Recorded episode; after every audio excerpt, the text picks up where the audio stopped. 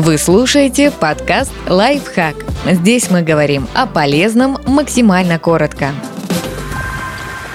Как правило 1.3.5 помогает грамотно планировать жизнь. Универсальный метод, который подойдет для составления планов на день, неделю, месяц или даже несколько лет вперед чем особенность правила 1.3.5? Оно строится на понимании того, что у нас вряд ли получится достичь всех намеченных на день целей, но мы точно сможем достичь хотя бы одну. Поэтому сначала нужно включать в план эту одну большую цель, а затем добавлять к ней три средние и пять маленьких. При этом определение «большая», «средняя» и «маленькая» относятся не только к масштабу цели, но и к ее важности. То есть средние цели должны быть значительными, но не срочными или критичными. Маленькие – приятными в выполнении, но не обязательными. Если вдруг на них не останется времени, это не должно создавать проблем. Таким образом, правило 1.3.5 помогает постепенно добиваться успеха и не обвинять себя, если не получится достичь абсолютно всех ежедневных целей.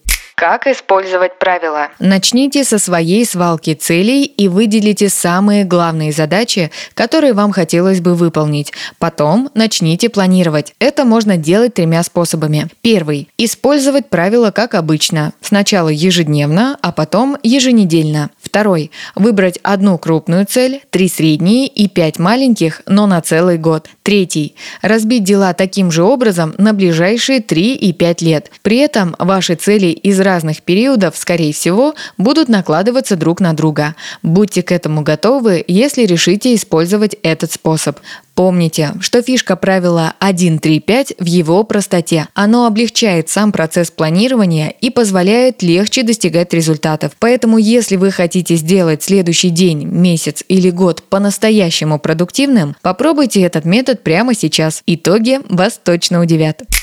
Подписывайтесь на подкаст «Лайфхак» на всех удобных платформах. Ставьте ему лайки и звездочки. Оставляйте комментарии. Услышимся!